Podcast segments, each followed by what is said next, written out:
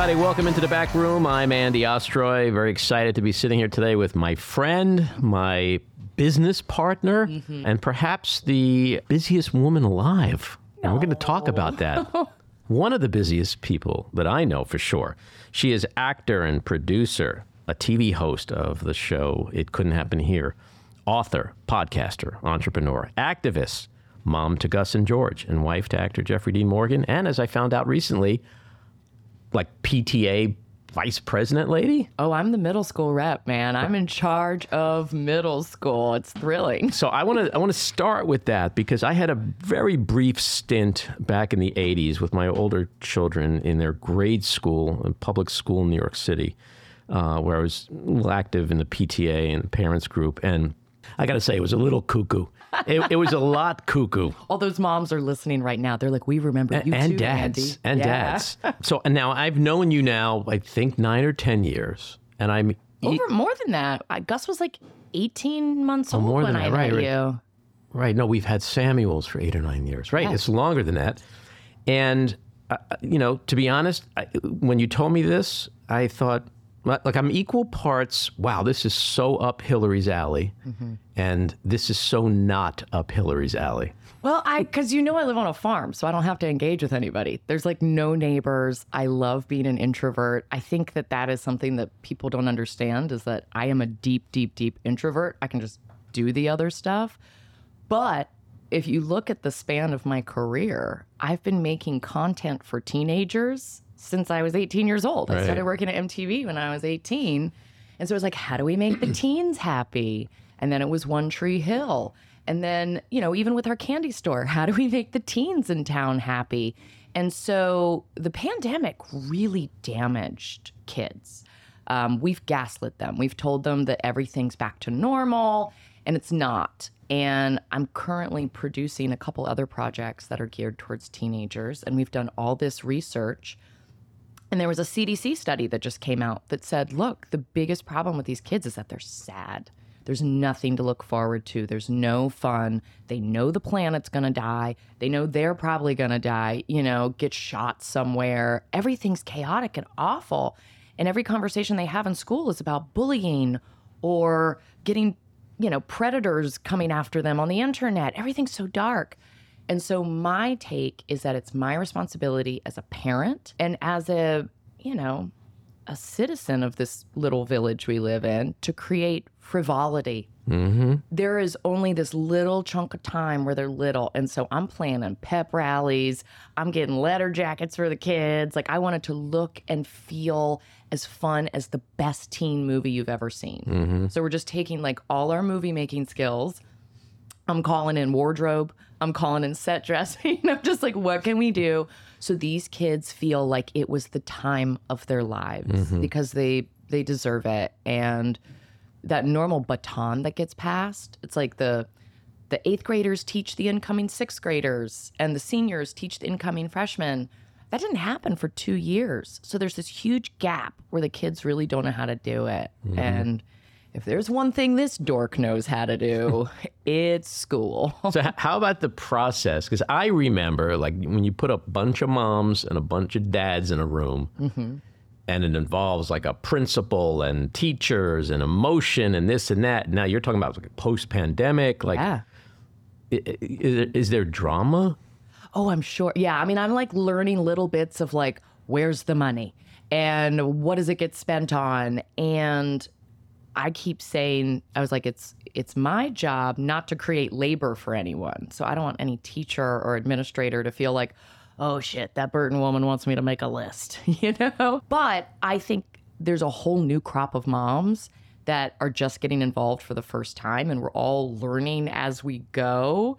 So there's I don't know, it's a team building exercise for the grown-ups too, but I also, you know, oh, I'm so nervous. Like I remember my dad did PTA when I was a kid and it was so stressful. He got pneumonia and like almost died.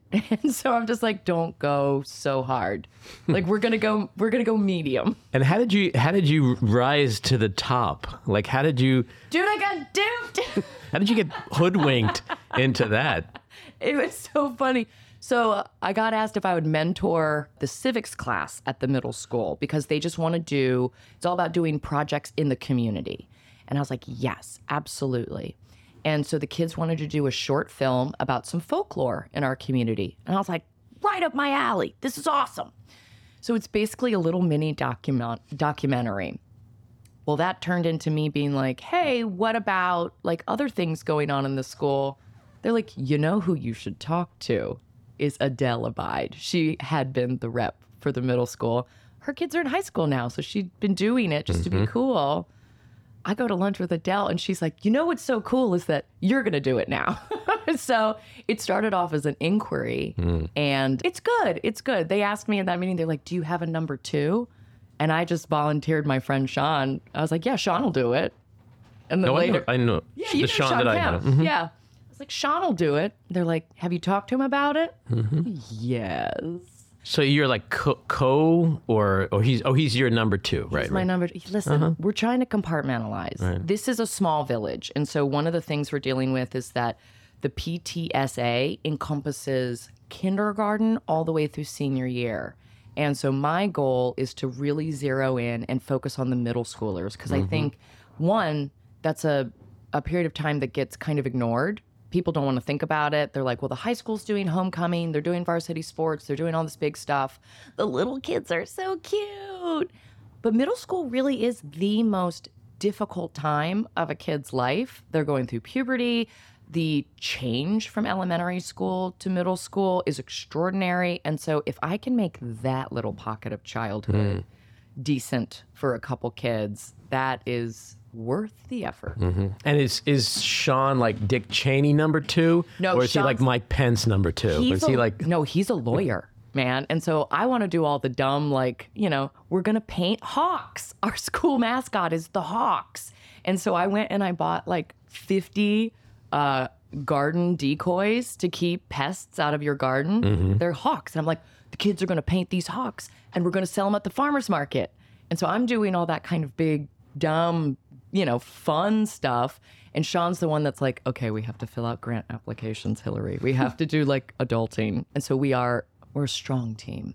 Well, good for you. I, I I always say this to you. I don't know how you do everything you do, and now you're like running the PTA, and I don't know how you do that because I know how much work that It's, involves. I rope people into it. Yeah. And guess what you're going to do next year? ain't happening. I'll tell you right now, it ain't happening. Yeah. So I also read something recently that you and former Secretary of State Madeleine Albright have something in common now, Thank God. which is that you were, and I'm probably not going to say this right, but you were awarded in, like, uh, recognized in Loud, Loudoun County? Loudon County. Loudoun County. Which is where you're from Yeah, in Virginia, as being one of the homegrown awesome people. That uh, there was a long list, uh, not that long a list, but a pretty notable list. But Madeleine Albright was on, and she so she comes from your It's exciting. Yeah. Yeah. For Women's Month. because you're very active in the schools down there and raising money, and you created a nonprofit, and you're Yeah, it was interesting. So when I took this PTSA thing on, just serendipitously, my student government sponsor from high school, who really was an important part of my life, Bobby Johnson, she came up to visit. And so she spent all last weekend here. So I got to sit down with the woman who taught me leadership skills and student government and involvement and just pick her brain about PTA stuff. And we got the announcement about this Women's Month honor while she was here. And so it was just really nice to share that with her because, you know, her and her husband were our student government sponsors, they were our teachers, and they did not have biological children of their own.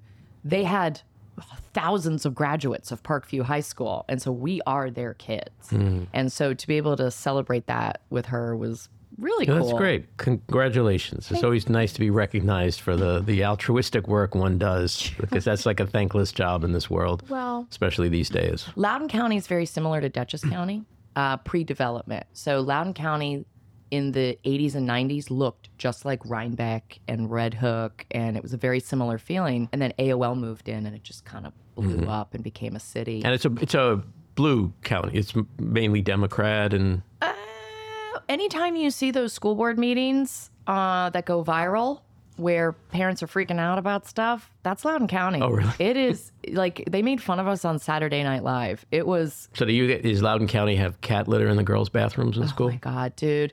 No, the the thing that the reason I started a nonprofit back home in Sterling is that my high school was a Title I high school. It was 89% minority population, whereas every other school in the county was 70 to 80% white, and Loudoun County was the wealthiest county in the United States because of all these like AOLs and Amazons that moved into the area. It is the um, it's where the entire nervous system of the internet is based. And so you had this huge wealth gap, and the kids at my high school were getting totally ignored, while these other kids had like multi-million dollar scholarship funds and like black box theaters that are better than things that we have on Broadway. I mean, it was insanity. and so we went and we got really noisy about it. And some new kids that I graduated with are, you know, we've become parents to teenagers, and they came up and formed their little PTA down there. And they have advocated to get a brand new building for these kids because, you know, our building was all asbestos and water leaks. And they've done an extraordinary job of forcing a county that can be very loud for for red causes, if you will. They've forced them into equity for these kids. So growing up, you were, I would. We've talked about how you are. Your family was red, Yeah. not blue. You're blue. I, you How know- does that make for life? Well, When- growing up outside of DC, everyone was politically engaged. Mm-hmm. You know, I I loved the news as a kid. I was obsessed with Marion Barry. Mm-hmm. I was obsessed with Are you talking through the motel crack cocaine dude. I, I prostitute phase, or before, or right up to that? I was in elementary school with the assignment like you would have to bring in newspaper clippings about things in the news. He had some clippings. Oh, and I loved covering them. I was just like, guys, this is wild. And I I was just really, really drawn to the news. We um, you know, we lived in a political household. My father is was military at the time. All of my friends' parents were either Secret Service or Department of Defense. Um, everyone's parents worked for the government. And now all of my friends a lot of them work for the government, which is terrifying because when you grow up with someone, you know all the dumb shit they've done. You're like, oh no, you're a decision maker. You're in the. Secret Service. Good. Um, but I think when I moved to New York at 18, my expectation was that everyone was going to be worldlier than I was. And it became clear to me that not everyone is blessed with the exposure to our government that I got to grow up with. I, I went to the White House all the time. I had field trips with Colin Powell. You know, I was doing a lot of um, like women in leadership things in DC. And so I feel, I feel like that really paved the way because there was never, there was never a ceiling for me. I could see like the trajectory to mm-hmm. become a senator. I could see the trajectory to become very high ranking in all of these different places. The FBI and the CIA used to come scout our science fairs. If you were doing behavioral sciences, they would come and tap you for an internship. Mm-hmm. And so that was just where we grew up. Mm-hmm. And yeah, I mean, the expectation for me growing up in a conservative family is that I would remain aligned with that. I think when I moved to New York and I started to learn more about other people's lives, about different economic groups, about different, you know, race groups, any of that was a little bit threatening mm-hmm. to where I'd come from. And so that's a really hard thing to navigate. And it really wasn't it wasn't combative until, you know, Trump came into office. It was always really manageable to push back against other people's ideas until until he took over and then it was just indoctrination and it it became football. It was like this is my team and your team sucks. Right. And that was sad to watch politics, this thing that I've loved my entire life, become tribal sports. Mm-hmm. It was just, it made it small. So you can't you can't have conversations with family about politics. No, um, no. I mean, it's like, why do you have to make everything political? Is the thing that's been said to me. And my response is, it's not political. It's ethics. It's morals. Right. It's civil rights. that's not political. That's I mean, what are what are we doing? So it's uh it's made the relationships like my student government sponsor, like other mom type figures or adult figures in my life really, really important because I want to be able to have conversations with the people I love that are not surface. I don't want to talk about your favorite sandwich. I don't want to, you know, I want to talk about this big stuff because then I am in the position where I have to go and explain it to my kid. Mm-hmm. And I need those adults in my life that I can hash that stuff out with. Mm-hmm. So I want to I want to switch gears and talk to you about Mischief Farm. Okay, you've lived in a lot of places. You and Jeff have lived in a lot of pl- Yeah. places, but it's not common for guys in the business to live full time on a farm. I mean, you could have a house in the country, Sure. but then you go back to the city, and but for the most part, you guys are you're based up in the Hudson Valley, and you live on a farm, and you've got alpacas, and you've you know you you're farmers. Yeah, yeah, we got a cow fence now that really needs to be repaired because I've got a bull, I've got a Highland cattle bull, and he likes scratching on this one part of the fence, and I'm like, I do not have the skill set to mm-hmm. capture this thing once it's out. So And is the farm like? Because you were just talking about growing up in Virginia. Not that you know it's. I mean, it's outside of D.C., so it wasn't the most rural place in the world. no, but you it def- was chain link fence, yeah. man. But is that is that somehow part of your your childhood and growing up, like sort of like the non-city thing in you? I think seeing the farms in my county disappear to development, you know, it used to be we had cows and cornfields mm-hmm. and all that kind of stuff when I was little. And now we joke that the only thing that we grow in Loudoun County is McMansions. Um, Weed. I wish. no, it's just houses, house and house and shopping center, and shopping center. And the county segregated itself because every time a developer came into the county and built this big, huge housing development, they also had to build a shopping center to go with it. And they also had to build a high school, a middle school, and an elementary school. And so every two years, this new little village is popping up.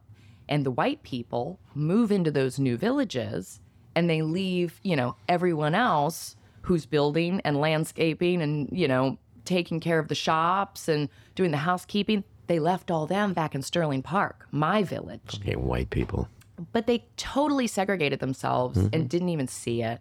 You know, I don't think anyone did it consciously, but that's exactly what happened. Up here in Dutchess County, there has been a concerted effort not to do that. If you look at the Arlington School District, they said, no, we're growing at a really incredible speed. And rather than uh, segregate ourselves into these the haves and the have nots, anytime a developer builds, they have to buy into our existing school. So Arlington High School has like 800 kids per grade, but they've got an incredible theater program. They've got monster sports programs. They've got everything because the wealthy families are buying in and everyone benefits.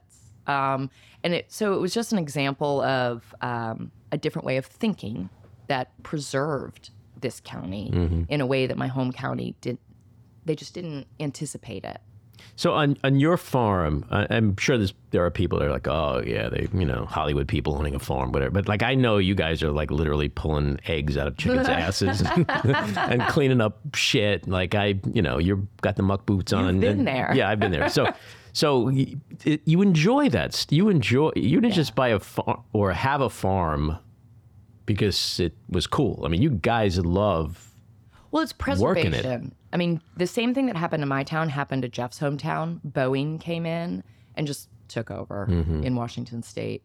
And for us, preserving the farmland, because this is a piece of property that's been a farm for, you know, 100, 100 years at least, if not longer, preserving it so that it doesn't all start turning into little tract housing developments and things mm-hmm. like that. And we let local farmers excuse me, we let local farmers come in and let their animals graze on our property spring, summer, and fall. We have sheep that come, we have cows that come. They all then go to the Dutchess County Fair to be shown. They go to the Sheep and Wool Festival to be shown. Hmm. and so it's um it's a I'll scratch your back, you scratch mine kind of situation. Because they're the ones that have taught me how to farm. Mm-hmm. Ed Hackett at Hackett Feed Store in Salt mm-hmm. Point, New York, has taught me everything about farming. And so now when I put my garden in, you know, I get to pass that knowledge down to my kids who are like, maybe they'll like it, maybe they won't. You know, I don't see Gus pulling eggs out of chickens' no, asses. Gus is the farm. He's the gardener. George is the mm-hmm. animal whisperer. My daughter is in the donkey barn, like every chance she gets. Every pair of shoes she has are just covered in like donkey shit. And I'm like, mm-hmm. Jeff, she has to go to school. like we have to have one clean pair of shoes. Mm-hmm. But it's, I don't know. We were in LA when Gus was born, and I didn't feel good there. Mm-hmm. And when we came here, it was like, oh, no one cares. No one cares what your parents do. They care about the kid here. And that's what I wanted for our kids. You mm-hmm. know, I go in somewhere and they're like, oh, you're Gus's mom. It's like, yes. Yeah, no, it's. Di- I mean, I've been up here for 20 years now, and I've been trying to migrate more and more here because I did. I've lived in the city for most. Forever. Yeah, forever, and grew up in Queens, and and it's just a. It's a different vibe here, and the older you get, the more you like that vibe. Yeah. You know, I mean, it's just. I'm trying to be in bed at 7:30. No, you I I really value the duality of our community because you're right. We have a lot of city transplants that have moved up here and Rhinebeck is this little artistic bubble where a lot of like-minded people want to preserve what exists here. Uh, The other side of the coin is that we have a lot of very conservative, like eighth, ninth generation farming families in our community. And rather than be combative with one another, I think there is a nice coexistence that happens here that maybe should be a model for other places. I know Antonio Delgado, while he was our congressman, was like winning awards for being able to pass bipartisan legislation. Mm-hmm. And that stems from him not catering just to his base, mm-hmm. But to reaching out and trying to engage people and say, What do you need? Yeah. What can I do for you? Just You the know? fact that he got elected up here is uh, was really amazing. Yeah. You know, because of what you're saying, he was able to speak across party lines and appeal to his constituents, not a not a political ideology that he's indoctrinated himself from. Um, so let's talk about your your entrepreneurial spirit. We we've owned a candy store together with Paul Rudd and Julie Rudd for uh, I think it's about nine years now. But you recently, when I say recently, I'm getting old, and like that could mean like three years ago. COVID years don't count. Yeah, like, yeah. what's recent? COVID and Ostra years don't count. but libations, the booze business. When did you start that? Why did you start Oh, dude. that? So we started Are you guys just getting drunk all the time on your own shit? You know what it was? It was like was like we're involved in so many movies or TV shows or just business in general that it's it's like work. It's work. And I wanted an outlet that no matter how heavy the workload was, it was a party. It was fun. And so during the pandemic, while I was making masks, a distillery in our community reached out to me, Vale Fox Distillery, and they said, Hey, we've made all this hand sanitizer, and it seems like you've already figured out how to distribute stuff. Can we work together to distribute the hand sanitizer? And we were like, Yes. So we introduced them to all these different places, you know, Rhinebeck Responds, um, the hospital, you know, any place that needed hand sanitizer, you couldn't find it. And instead of making their gin, they were like, we're going to pause production. We're going to do this thing for the community. And so we just kind of became internet friends. And then when the world opened up again, Jeffrey and I were like, well, let's go over and say hi. Like, let's just go look at their distillery. It's in LaGrange. So we drove over and we pulled up, and all of their barns and their view, because they're on a hill the same way we are, it was like the sister facility to our farm. It was identical in a mm. way that was kind of eerie. And they were so lovely. We met Aral, who is the owner, and Cliff, who is managing everything over there. And we did this tour of their beautiful copper stills. They have these very like high-end copper stills that only the big, you know, biggest of the big guys use, and then a few boutique distilleries around the world. And we were like, yeah, you know, we've been approached to get into the liquor business. People have come to us and asked us to endorse things, but I don't like endorsing something that maybe I don't use myself or that I'm just being used as like a work for hire. I'm a prop. Trump vodka. Yeah, like, ugh, gross, come on. And they were like, Would you guys want to collaborate somehow? And I was like, mm-hmm, This is how I hoped this was going to go. so we uh, we worked with their gin as a base because I was a fan. I've never been a gin fan in my whole life. It tastes like Christmas trees, not for me. But theirs was so different. It had kind of the a floral vibe to it instead of that Christmas tree taste. And I was like, what is this? And they infuse it with rooibos tea. And so it creates a really lovely botanical flavor that doesn't punch you in the face. So we used that as our base. And then we sat down and we talked about things that were important to us at Mischief Farm. And so Jeff talked about his fires and like just the chopping wood and the axes. And Jeff is just fire, fire, fire, fire, fire. And so we used a local tea, Harney and Sons. We used their Lapsang Souchong tea, and it gave our rye whiskey this really like lovely smoky mm-hmm. layer. Mm-hmm. Because a lot of times whiskey gets put in a drink like a mixed drink with a sweet element. And so that smoky layer in a mixed drink is very Jeff Morgan. That is his vibe. And then for me, they're like, what do you like growing?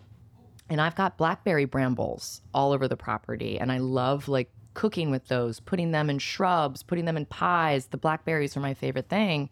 So we created these taste profiles that we wanted to feel like a visit to Mischief Farm. These are the things that you would experience if you came to our farm. And now I have to learn state by state regulations hmm. because every It's state intense, right? I, I used to work with a lot of wine companies back in the day. it's i mean i need to go back to college for this because every state has a different blue law mm-hmm. and you can be sold online in like 36 states but then all the rest you have to go through like a package store abc store something like that and some states like we're in virginia right now and they're just going to start with the gin but you can't I don't think you can order it online. I think you have to go to the ABC store, ask for it, they'll order it, bring it in.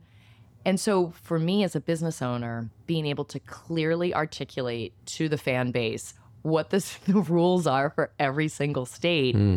That's my part of the job. And do you have like a uh, like a special lawyer who specializes in the alcohol industry and they know all this stuff? Our Like do those guys exist? Yeah, yeah, of course, of course. Every there's a boutique uh, person for everything. So there's like there's publicists that only do alcohol, and there's lawyers that only do alcohol, and there's a whole ecosystem that I didn't know about until we got in the thick of it.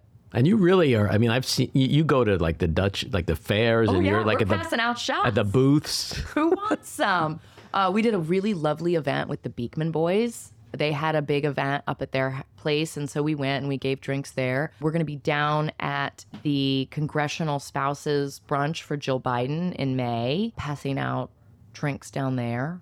So yeah, I mean, Nice. we're, we're we're getting in there, man. So you got you're passing out the candy to the kids, Yeah.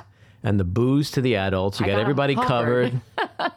That's why my homecoming parade's going getting to them be so drunk fun. and filled with candy and making everybody happy. You're in the happiness business, I think yes. literally. I mean, you are in the happiness business. You sell candy, you sell alcohol. Mm-hmm.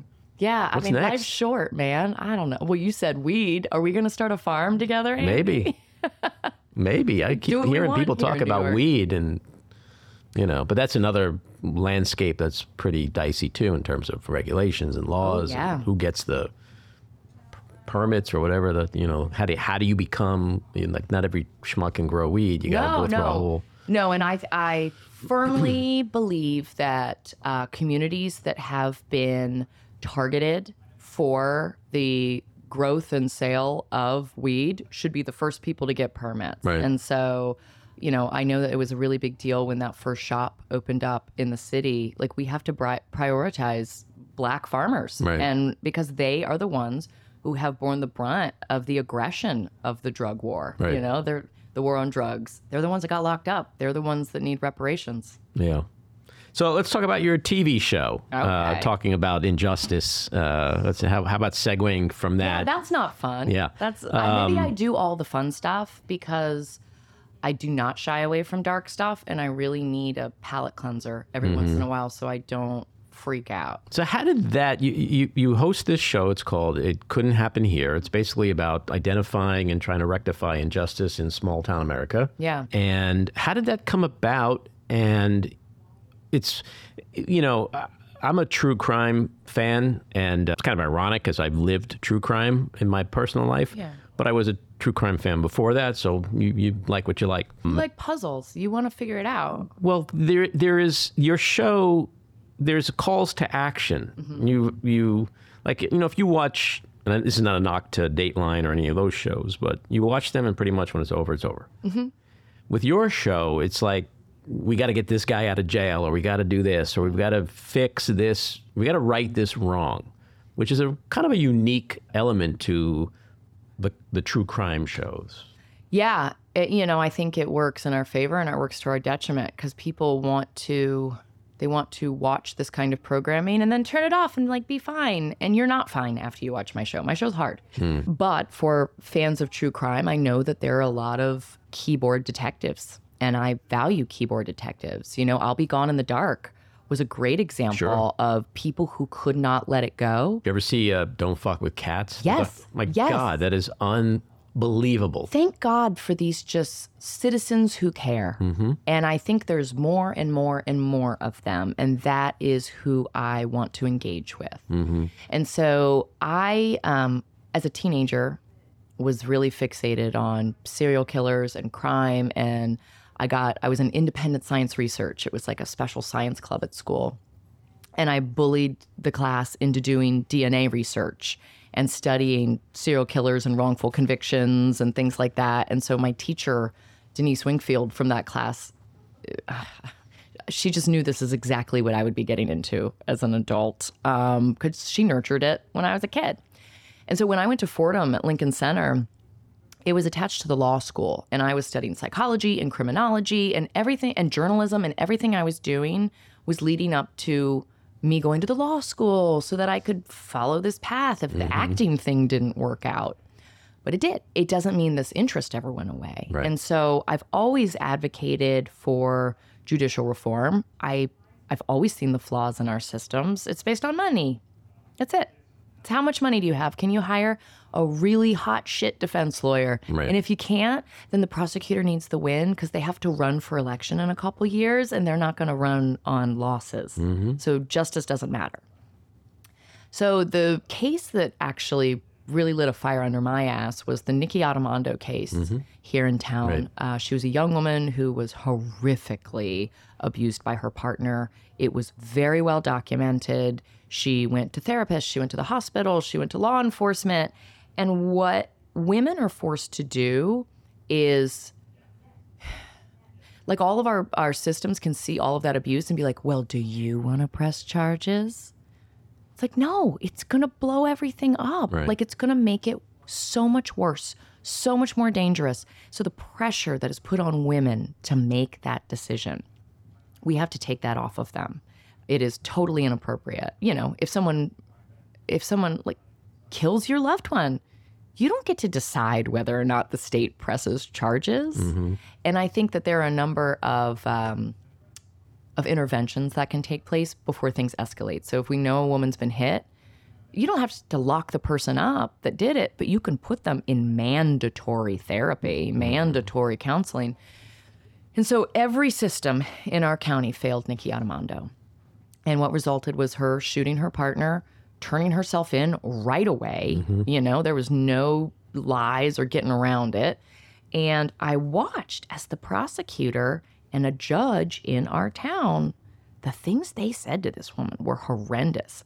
That she was a willing participant in her own rape that was put on Pornhub, that she was a master manipulator and a femme fatale, and just like all these disgusting things where they took her lifetime of abuse at the hands of men and turned it into this salacious, like a current affair kind of mm-hmm. story. And we're better than that. And so when I went to go speak out against this judge, I realized I'd interacted with him. And he ran in circles. You know, he was going to the ball at the hospital with his wife where we would get invited every year. I'm looking at pictures on Facebook of him and his wife with my friends. And I was like, God, how does someone in a small town speak out against something like mm. this? And now it's my understanding that he plans on running for DA. And I am not comfortable with that. And so, me as a private citizen, knowing like, okay, well, I might run into this person, I might run into his supporters. If I'm doing PTA, how does that affect what I'm doing if I'm very vocal that this is not a person I want in charge of any domestic violence cases in my town? So I knew those complications existed here. I brought them to AMC, where Jeffrey and I had done Friday Night In during the pandemic. Mm-hmm. And we had addressed some hard stuff there. And I said, I want to really focus on small towns and how that specific little ecosystem mm-hmm. uh, is just ripe for injustice. Mm-hmm. And they're like, okay, go see if you can find other cases across the country. And oh my God. You know, the biggest one is the one we've just been through, the Murdaugh case. Well, so I got called into that case. I had someone reach out to me before the mom and the son were shot. I got someone calling me when that when that young man was killed on the road. And they're like, this rich kid in town killed this guy and no one will do anything. And so I'd already been circling the case. And then I get a phone call that the whole family's gone. And I was like, what is this? And so Yeah, that was like the most shocking thing. Yeah. Not that the, you know, his wife and son getting killed isn't shocking, but when they, when I was watching the Netflix, uh, I think it was Netflix, not HBO, when they br- introduced that element of Yeah. it, that kid that was just killed in the middle of the road, like that's what I got called nothing in was for. done about that. Nothing. Nothing. No, and it happens Crazy. all the time. And what's really difficult is that the way that local media gets their information about crimes, crime scenes, arrests, indictments, all of it, they get their information either from the sheriff's department or from the district attorney's office, right? And so that's the story they have to run. So you can't just put in the Google machine injustice in small towns because it doesn't get reported that way. Right. Why would a sheriff's department or a DA tell on themselves? And so you have to almost go through like Reddit threads. Hmm. I, I've almost said fortunately, but actually, this is unfortunately. We don't have to dig anymore because people are now just coming to us. We're getting DMs. We're getting I was going to ask you that. yeah. So you're you're getting bombarded with people who's who are either involved in a case, a Yeah. family member, and they feel like nothing's getting done. Like this. Yeah, it's really, really hard.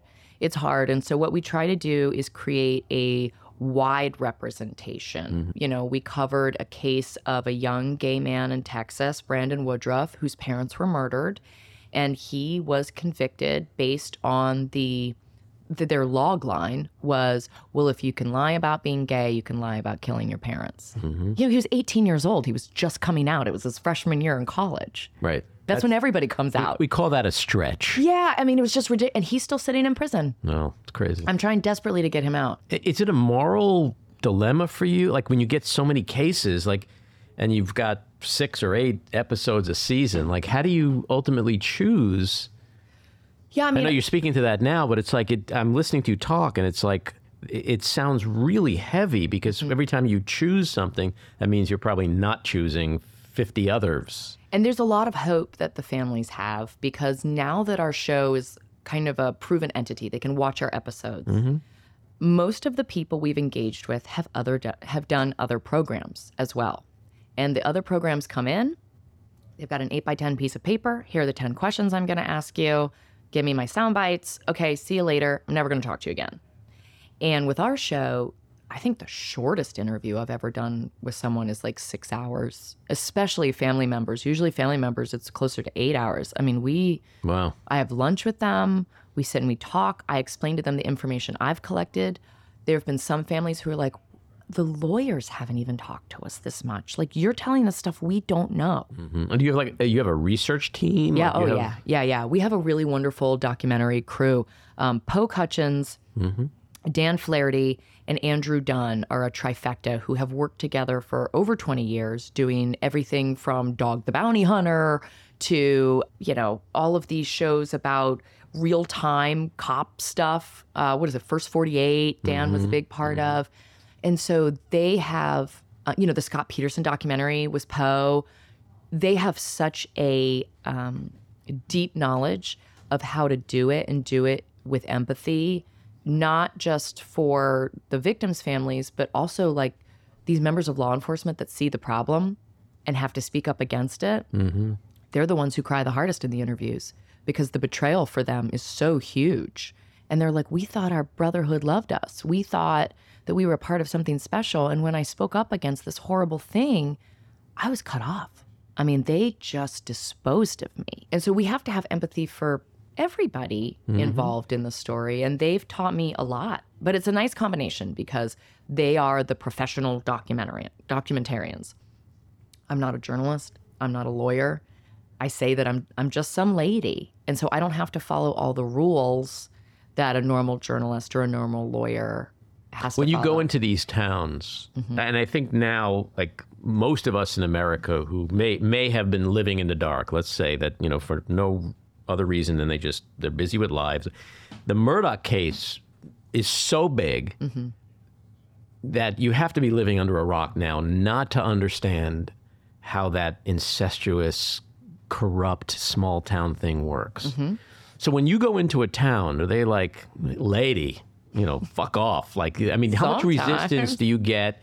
Like, do you ever feel in danger, threatened? Like, have you ever had threats made against you? Like, you better get your in your car and get the hell out of here because you're digging too deep, like that kind of shit. Does that ever happen? So we haven't had direct flat, direct threats. I don't think that, you know, there is a perk to being married to Negan. There's kind of this like mystique. Are you referring to Lucille? yeah, yeah. No, I mean, I think because I'm so out there and high profile as opposed to other journalists. Wait, isn't is Negan real? Yeah. Oh, I thought he was just a. No, he's a great kisser. Jeff slips into that alter ego It's at a little too much information right now. We're- creepy. The, back room is a family show. Hilarie, can you please? There's no room for sex in this, in this, Um, this room. So, you know, because I am on Instagram and I was on a teen drama and people grew up with me, there's a protective element to that. There mm-hmm. just is. And I would be stupid if I didn't admit that, you know? People are maybe a little bit nicer to me mm-hmm. in situations where they would tell someone else to fuck off Right. Well, because great. they know like oh this girl will say something mm-hmm. about it but there have been cases where we have specifically had to really dig into law enforcement and that is where i have felt unsafe hmm. there was a case in florida where a young woman her death looked like a suicide and just huge red flags all over it. And her partner, who she was leaving that night, was law enforcement. And so she shot herself, and I say that with quotes, mm-hmm. with his service weapon. And mm, just How convenient. right? And so we went down there and started digging. In every place we called, they're like, babe, we can't.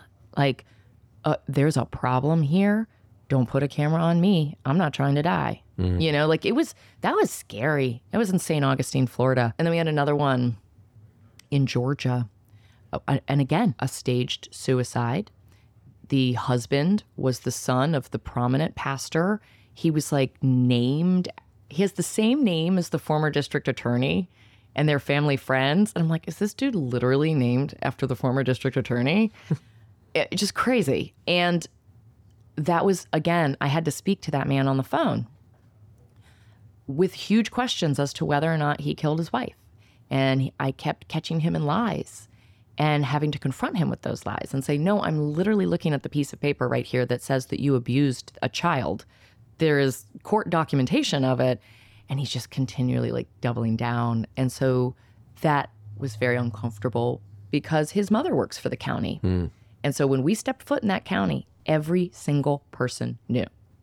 And he said it on the phone. He's like, I know exactly how long you've been here because Hilarie Burton's coming down oh today. God, that was really stressful. I, Jeff was down in Georgia, and I was really glad because I was just like, if I you could just keep your phone ringer on because I'm uncomfortable about today. Uh, Did he bring a couple of zombies with him? no, I just I just Because wanted they're him. scary, those things. They are scary. Yeah, yeah, Especially in a small town. yeah. Should I take those with me everywhere now? You know, it's interesting when you grow up, like I have in New York City. A lot of people who grow up in a big city, you, you, you don't understand how small towns work. I, but I often do think about that. I think about, and again, the Murdaugh case just brings it to light. But how small they are, like when the power structure, mm-hmm. the law law structure, and then everybody is also in the same church and the pressure of that, like you know, in New York, when you grow up in the city, you you sometimes take your anonymity, your freedom, mm-hmm. your ability to speak out and say whatever you want. Like, but I often think about what is it like to live in a small town where you you you live in fear and have to toe the line because this family runs the blah blah blah and everyone's in the church and you don't want to get kicked out of the church. I mean, it must be a hellish way to live in many ways.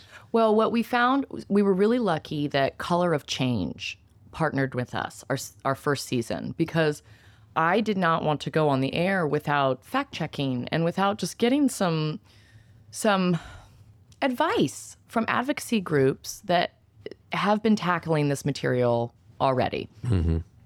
And so there was one particular episode where I said in my wrap up, I was like, small towns are safe. And we got the note back from them. They're like, Hilarie, we appreciate the sentiment from you that you feel safe in a small town. But for people of color, for a lot of other women Rape who are, victims. are not in the same position I'm mm-hmm. in, uh, and for members of the LGBTQ community, mm-hmm. small towns are the least safe mm-hmm. place in the country. And that was so illuminating for me because I'd just written my book, Rural Diaries, mm-hmm. about how in love I was with my small town. And I think any part of a healthy relationship, if it's a marriage, you have to deal with the shit. You just have to do it. And so I can love small towns. I can love the PTA stuff. I can love our little main street with our candy store. I can love all of it. But the only way to have a healthy relationship is to address the toxic stuff as well. Mm-hmm. It's funny you mentioned Rural Diaries because literally the next thing on my list is books. Oh, well, fantastic. Are you looking at my notes? No, I'm not. But see, we're just, that's how good of partners we are, is that we can read each other's minds. So, Rural Diary, Rural Diaries was your first book, New York Times bestseller. Yeah. Unbelievable. And and I just read this. I didn't even know this. Grimoire Girl. Yeah, Grimoire Girl. Grimoire. Yeah, I only, they're teasing Next me because I only do titles that have like an awkward word in them. that I have trouble pronouncing. this is my rural grimoire. Yeah, Grimoire What is Girl. grimoire? Is that an actual like Yeah. word? Grimoire is uh, is a book that just you know to be stereotypical that like a witch would own that had all of her information mm. in it. It was like her recipes, her gardening tips, her spells. It's basically the book of information that keeps you alive. Mm-hmm. And it used to be something that women could be persecuted for. And so now it's an act of defiance to have your own grimoire where you collect all of your life saving information. So I saw on Amazon the way they're promoting it is a book of life-saving wisdom, Mm-hmm. essays from Hilarie's life, and ways we can all create our own everyday enchantment. Is that a Yeah. Yeah. I mean, um, magical is really important, especially in a post pandemic world. We've seen the shit.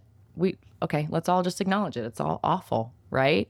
So, how do we go about finding magic in the world again so that we don't fall apart? You know, there, I mean, you know, a couple years ago, all my friends were dying. Everybody was dying. Mm-hmm. And the book really is an examination of that. It's when you are in the depths of despair, what is the knowledge that you have that can pull you out of it? Because it is, you don't have to look to external forces. You don't have to go belong to some club. It's in you. Mm-hmm. So let's zero in on it and let's write it down so that when you're lost, you've got this thing that brings you back to center. And is this book going to be? I mean, you were quite revealing in uh, uh, and honest about the the good, bad, and the ugly about Yeah. your life in r- rural. Di- Why am I having such trouble? Rural. rural diaries. and rural diaries. See, if I say it that way, then I don't have trouble. Yeah, no, you're Rural fine diaries. there. Is is grimoire girl e- equally revealing and honest and dark and Yeah, I mean, it's pretty dark. I got a note from my editor uh, because I'd written in there, I'd written in there somewhere, I was messy. I was like, look, this is a chunk of time that was really messy, and I'm owning it and I'm saying I'm messy. She's like, I feel like every time you write a book, you're a little bit messy, Hill. well, that's what a good book should be. Because Yeah. life is messy. it is. It is. And if we can find the mirth Mm-hmm. in the midst of the messy, that's the discovery that I want to make. Say mirth in the methy. Mirth in the methy. Ten times fast. No, but I just I don't want my kids to remember me as someone who was sh- stressed. I don't want my kids to remember me as someone who was bogged down. Mm-hmm. And so it is my job to show them how to do all the hard stuff, how to do 12 jobs at once and all the adulting and making dinner and PTA and like do all the stuff and be chaotic and tissue thin and laugh about it mm-hmm. and make it nice and make it fun. Because if we make the decision that it's awful, then it will be awful. Mm-hmm. And if we make the decision that it will be enriching, hopefully it will be enriching. And we won't be just like faking it. And you do? Are you still doing the podcast? Yeah, we do Drama drama, queens. queens? and I've got another one that'll be announced this summer. Wow. and you and, heard it here first, folks. and it, uh, it couldn't happen here. That you're in season two now. We have filmed two seasons, and now we are looking. We're looking to see what a season three would potentially look mm-hmm, like. You know, mm-hmm. we got a flood of cases sent to us, and so we're submitting those to the network to see what you know. th- They weigh in too. Mm-hmm. They know what their viewership is, and they're like, well. You know, we haven't had representation in like Montana yet. We haven't gone anywhere in mm-hmm. that kind of wild part of America. And those are really isolated parts of America. And so I think, you know, we've been trying to prioritize going to places we haven't seen yet. Mm-hmm. You're a pretty act. You're a pretty active tweeter, like I am. Uh, There's not a fight we won't pick, Andy. You're not. You're not shy on Twitter. What? Um, I'm a flower. And I, I want to, case in point, What'd I this week, there was, I'm going to need my, my old dude glasses for this, but apparently there was some school somewhere, I forget where it was, and the school decided that they're going to, to be even more inclusive than they thought they were in the past Yeah. with LGBTQIA plus people. And uh, so they changed their mission statement and they literally said, We are an affirming school. We stand with the LGBTQIA plus community and believe in their holiness. We celebrate the diversity of God's creation in all its varied and beautiful forms. And guess what all the good Christians did down there? They decided they're not going to support the school anymore. and the defunded fucking it. school closed. Yeah. The school closed Yeah. because all of God's people decided that we're not all God's people. Yeah. And you on Twitter uh, uh, responded so amazingly. You said, ah, yes, super Christian to deny inclusivity. Please judge and deny people their autonomy here on earth. Jesus would be so proud.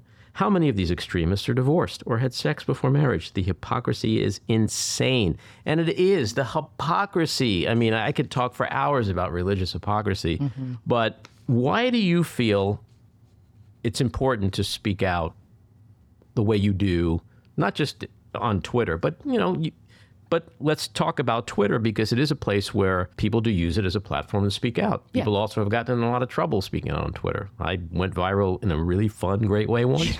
I also went viral in a not so fun way once. Yeah. And it is a tricky landscape.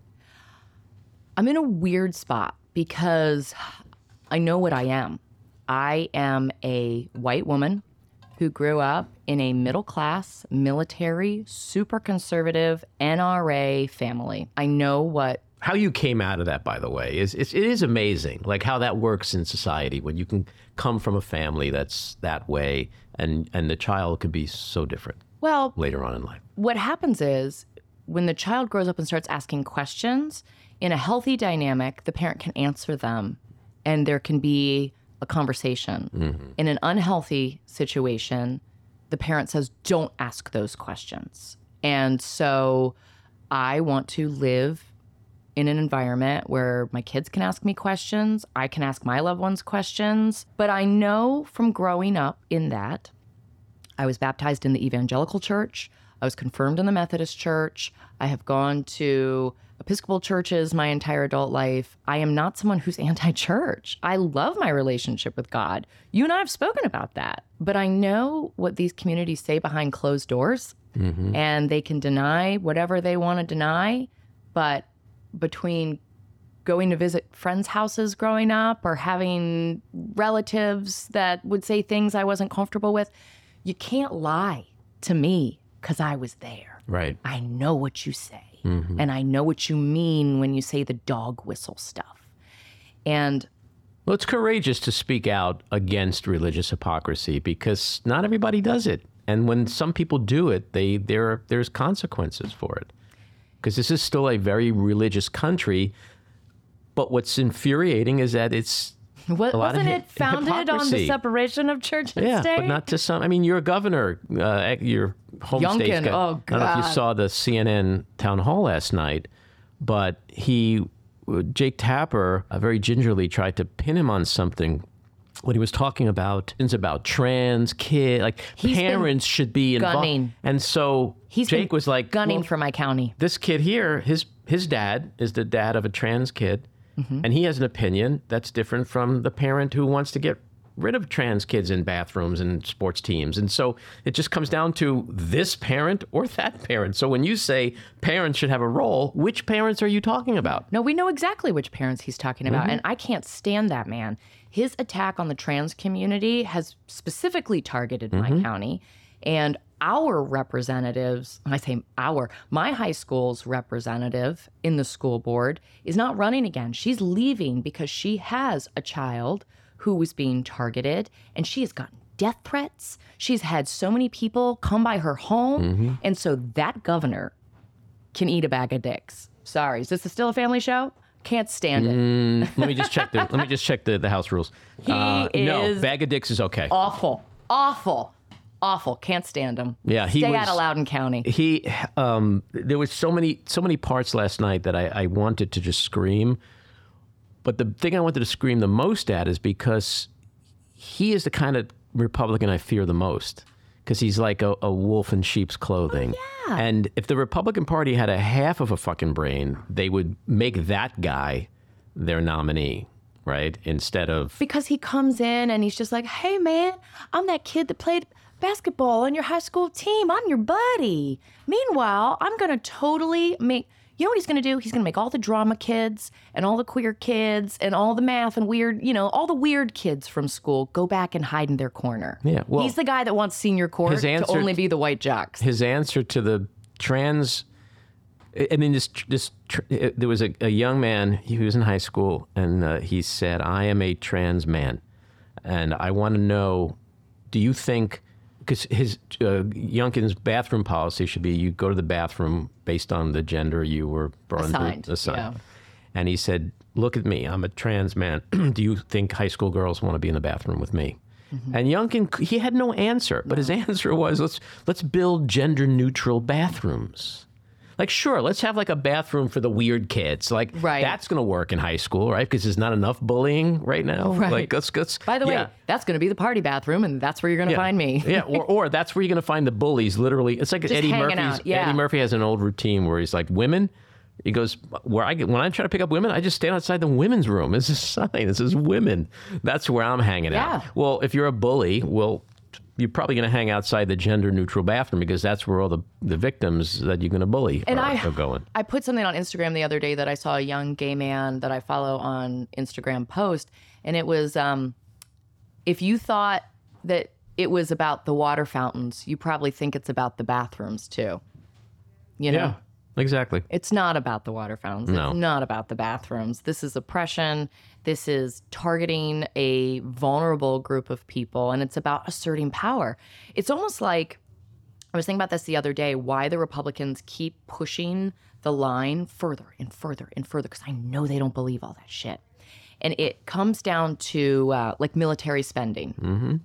Every single year, the military's approved a budget, and you have to spend every single dollar of it because then the next year you have to prove why you need Right. You a lose it budget that big. You lose it, if, mm-hmm. and so it's the same thing with this power. It's well, we got to keep pushing because if we lighten up, then the line comes backwards, mm-hmm. and and so it's that kind of pork belly spending. It's pork belly power. It's we've got to push it as far as we can possibly push it, just to see what we can do. Right. How But- exciting! But it's also incredibly offensive to their constituents. Yeah. I mean, I can't, a day doesn't pass where I don't just scream at my TV going, when are you people going to learn that they're treating you like morons?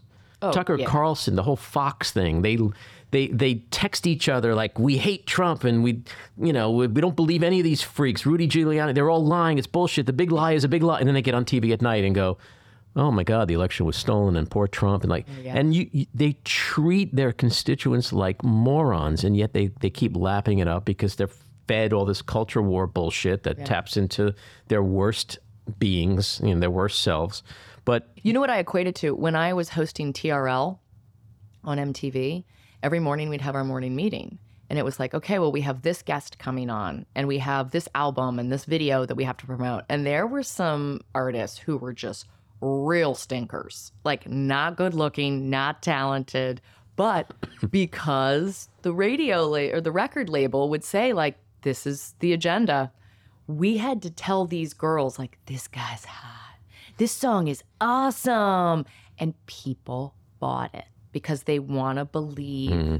Group think makes you feel warm and fuzzy. Yeah. It feels good. And so if you tell someone that Trump's a good businessman, like, no, he's not. No one in the morning meeting believes that he's a good businessman. But you just get on and you say what's on the cue card, man.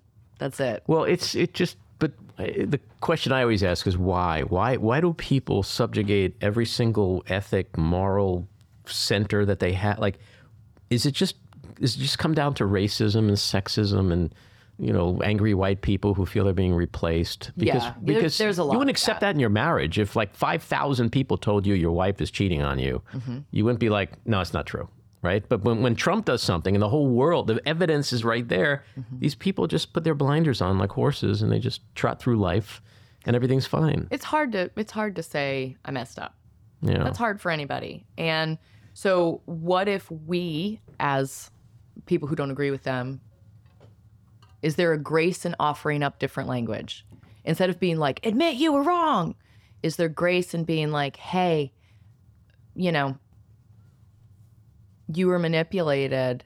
How can we help you dig out? Yeah, I mean, and maybe not. Like, maybe no, maybe the ship has sailed and Yeah. there's no room for grace anymore. But I think that the the only way through it is is finding that. You know, it's like I guess um, Mitch McConnell fell down and got really, really hurt, Mm-hmm. and I'm seeing a lot of left wing people say like, "Not funny, Right. not funny. Come on, be cool." I don't know if we would see that if it was the other side. No, I mean Junior was just at CPAC and he said, you know, Pennsylvania has elected a vegetable. He called John Fetterman a vegetable. I mean, I tweeted last night. I said the difference between Democrats and Republicans is you're not going to see any Democrats mocking Mitch McConnell, calling him old and feeble, and demanding his resignation because that's what they do. Yeah, the other Junior's a whole. The cocaine's a powerful drug, man. The- the- he's the cocaine bear. What keeps you up at night? What what pisses you off right now in the world? That if you could do something about God. that you're not already Which doing. day of the week, Andy? The war on women's rights isn't Mm-hmm. isn't just on women. It's specifically on women of color. The mortality rate for women of color um, in pregnancy here is disgusting. It's disgusting. Black women, when they go into the doctor, are not believed. And so, this assault on female rights, you know, I remember one of the last fights I had with my mother was about um, the Supreme Court confirmation of Kavanaugh. And I was in the car listening to it and I was just devastated. I had just gone through the Me Too movement. I was the person that was getting talked about on Fox News, you know, and being characterized as an attention seeking whore. And my family watched that. And so the coverage of um, the Kavanaugh hearing and the women that came forward bravely to call him out um, was really difficult for me because the same people who were like, "Yes, Hilarie, I'm glad you spoke up," were were vilifying these women, and I can't wrap my head around it. And I just kept being told how hysterical I was. They're not going to take away abortion. They're not going to take away birth control. They're not going to take away women's Right. rights. They're not going to overturn Roe v. Wade. I was told how hysterical I was, and I wasn't. I was right. So many of us were right. And now I've got this daughter, and like, I will not anyone have access to her who participates in her hurt. Mm-hmm. And this hurts her. If she has the same fertility problems that I've had, she will have miscarriages. It's just biology. Mm-hmm. And will they be treated as crime scenes? Will she mm-hmm. be told that she inflicted them on herself? That's the thing that these people don't fucking think about. Is that it's not just about women who don't want to carry their pregnancies. It's about women who are going through the worst moment of their life. And now law enforcement gets to come in and inspect your naked body to make sure you didn't throw yourself down a flight of stairs or you didn't do mm-hmm. something to yourself to inflict this. It happened. It still happens in other parts of our country where women are being accused of, you know, drug overdoses to kill their baby intentionally.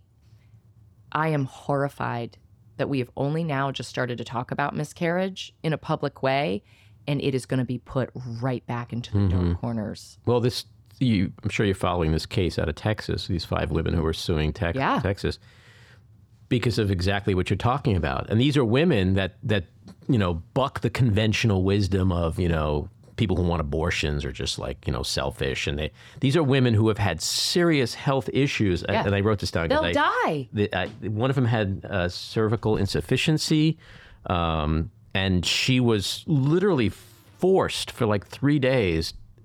To she eventually went septic Yeah. and almost died before it was like, okay, your health is in danger. And other another woman, uh, w- woman, like you know, I guess tried to go across state lines to get, to get the treatment. They, the the issue, uh, I think that you're speaking to is that abortion is just such a demonized word, and abortion for a lot of women is a health issue. It's not. It's not the termination of a baby. It's sometimes s- saving the mother's life, saving the child's life, or in the case of one of these defendants, I think she had to decide between one of her twins. uh, you know, Mm-hmm. Yeah. in She's order to save a dead one baby. Yeah, and so who the fuck thinks that that some dude in a prosecutor's office should be the arbiter of whether this is allowed to happen? marketing, man. It's marketing. There was apparently so I grew up having to watch these kind of Republican conspiracy theory movies. And I would go into my little middle school civics class and parrot what I'd heard. And there was one about Ruby Ridge and there was one about Whitewater with the Clintons. I mean, I have watched more shit about the Clintons, and you know I'm not crazy about them, you know, like between all of the young women coming forward and stuff, but that was the stuff it was almost like there was a Republican production company that would create these things. Mm-hmm. And so I watched the Vince Foster one as a kid. You know, mm-hmm. I saw them all. It was mm-hmm. it probably was like a package you could buy. So You binged it all. I binged it all as like an 11 year old. Mm-hmm. And so I know what those products look like. Mm-hmm. I know what they sound like. And I know the feeling of knowledge and superiority people who watch them walk away with. Mm-hmm. And so there was one that was specifically made about abortion. And I know that my mother watched it. And so when the Kavanaugh stuff was happening, she was like, you know, well, I watched this documentary and it showed me some stuff. And I'm like, you also watched me have three miscarriages. Like, what are you talking about? right. And it's that feeling of, I didn't go to college. I didn't get a ton of education. And this product makes me feel like I know something you don't know. And it's really difficult to combat that. I think the narrative is that it's all just loose women that are using it as birth control when in reality when you look at the data the majority of women who have or who have abortions are already mothers. Right. they're already mothers. It's not like it's a bunch of sluts running around going out clubbing. They are mothers. They are trying their best. It's not that they don't want to be mothers. They already are. And so if the you know the democratic party can do a better job of articulating that um, great because the message isn't there hmm And now we also have, thankfully, someone like Gavin Newsom out in California who's yeah said to Walgreens, "Fuck you and your you fifty-four think million he's dollars." running for president seriously no i mean he has turned it up to 11 in the last couple months last couple of days. Yeah, I yeah. mean, you know, but this is where there's still hope. It's like Walgreens comes out and says, Mm-hmm. you know, we're not going to sell uh, muff, muff, muff, what is it called? Muff. The pill Andy, just call it the pill the pill, the abortion pill. I, I can't pronounce that word for some reason. Mephistopristone. But uh, and uh, California decided we're not going to do business with Yeah, Walgreens, get and they had a fifty-four million dollar contract, which is due for renewal May 1st Mm-hmm. And uh, and Walgreens said, well, you know, they they were not going to s- sell this pill in states that were dominated by Republicans, that where there was a request by a Republican Attorney General not to sell it, and mm-hmm. California said, well, fuck you, not in this state get out and maybe that I think now they're trying to dial it back a little at Walgreens, and they will sell it, but under certain circumstances. But Democrats still can take a stand. You know, this is still the United States of America. It's not the United Red States of America. So, to your point, Democrats have to fight. Women have to fight. Men who love women have to fight. I mean, Yeah. it's just it's not a, a- a female issue. It's it's about rights, you Yeah. know. And then when you factor in race and you factor in trans and L- L- Economics, all of it. LGBTQ, it's there has it seems like there's just been an attack on rights across the board It's the pork in the last sending. 10 20 years. How much can I push? What can I get away with? I don't care what I'm actually getting. I just want to know that I can get it. Mm-hmm. That's what it is. The- and the line's going to keep going further and further and further because it's a, an assertion of dominance. Like, rather than think good leadership is making everyone happy or um, operating through kindness, creating a space of like, you know, creating a space of peace. Their interpretation of leadership is manifest destiny. It's it's grabbing as much as humanly possible. Mm-hmm. That's their power. So I want to ask you in our final minute or two here. Um, You mentioned Negan before. He's doing a spin-off now. Like what, what's going on in Negan world, in his world We right brought now? it to the city. um, you know, there was a lot of questions. I can't wait for that, by the way. It's gonna be so. Zombies in Manhattan? It's really cool. It's cool. It's really cool. Sign me up. No, it's great. And Jeff had been gone, I mean, you know, for like six, seven years, primarily in Georgia. And then, like, we'd go down little bits. He'd come home as much as he possibly could. He was living on airplanes until COVID hit. And then it was like, no, you can't see your family anymore. And so we would we went down there for a long chunk of time, but it that's not our home. Um, and it was scary to be in Georgia while a lot of these civil rights conversations were happening because we were in a very conservative part of the state. We were not in Atlanta. And I found myself more and more uncomfortable with like the hats I was seeing people wear and the signs in people's yards. I mean, that was just not, it wasn't cool. Um, and so when they wanted to do the spinoff, Jeff was like, Can I do it at home?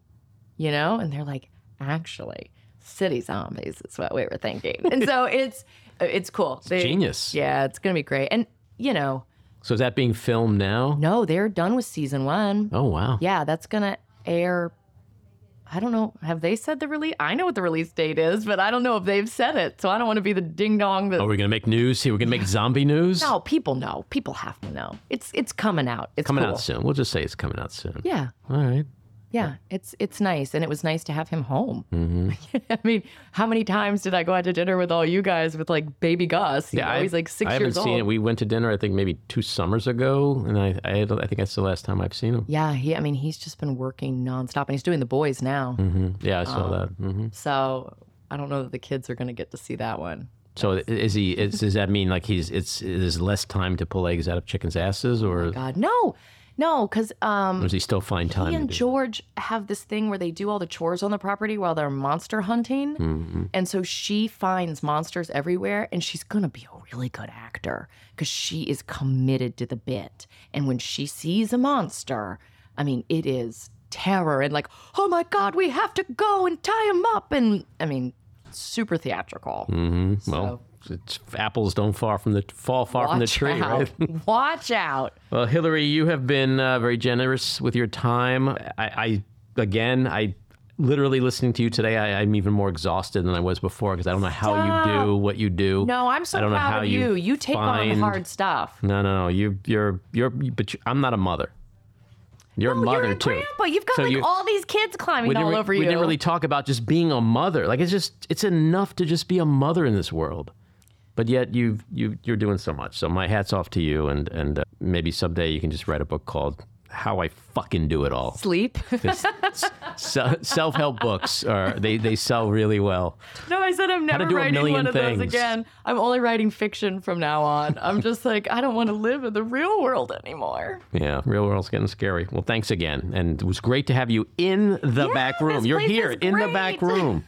No Zoom, in the back room, live human content uh, you. contact. Yeah, now I'm gonna Awesome. go shopping There's all these like cute things. Yeah, at the it's great shop store. Right the here. Epicurean in Rhinecliff, New York. Uh, and don't forget uh, all the great candy at Samuel's. Yeah.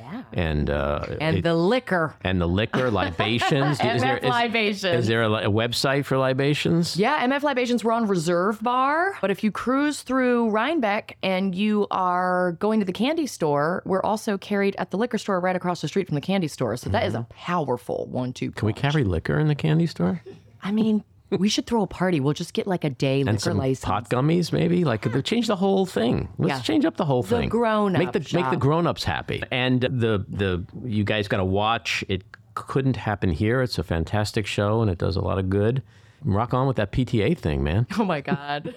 you guys, I just got an email about throwing the eighth grade dance. So that's what I'm doing today. Uh, we're gonna crazy. we're gonna throw a formal. Well, thanks again for being here. Of course. Love you. Love you. That's episode 51. If you like what you've been hearing, and even if you don't, let us know. We appreciate the feedback. You can leave us a message at 845 307 7446 or email us at backroomandy at gmail.com or tweet to me at Andy Ostroy. And when you listen, please take a quick moment to rate and review. It's very helpful. I want to thank my co producer, engineer, and editor, Matty Rosenberg, associate producer, Jen Hammoud, Cricket Langell for our artwork, Andy Hollander for our kick ass music, Patricia Wind and the Epicurean for the backroom studio, and a big thank you again to our guest, Hilarie Burton Morgan. So keep your eyes on Washington, Hollywood, and your own backyards, and we hope you'll join us again next time. Have a great week.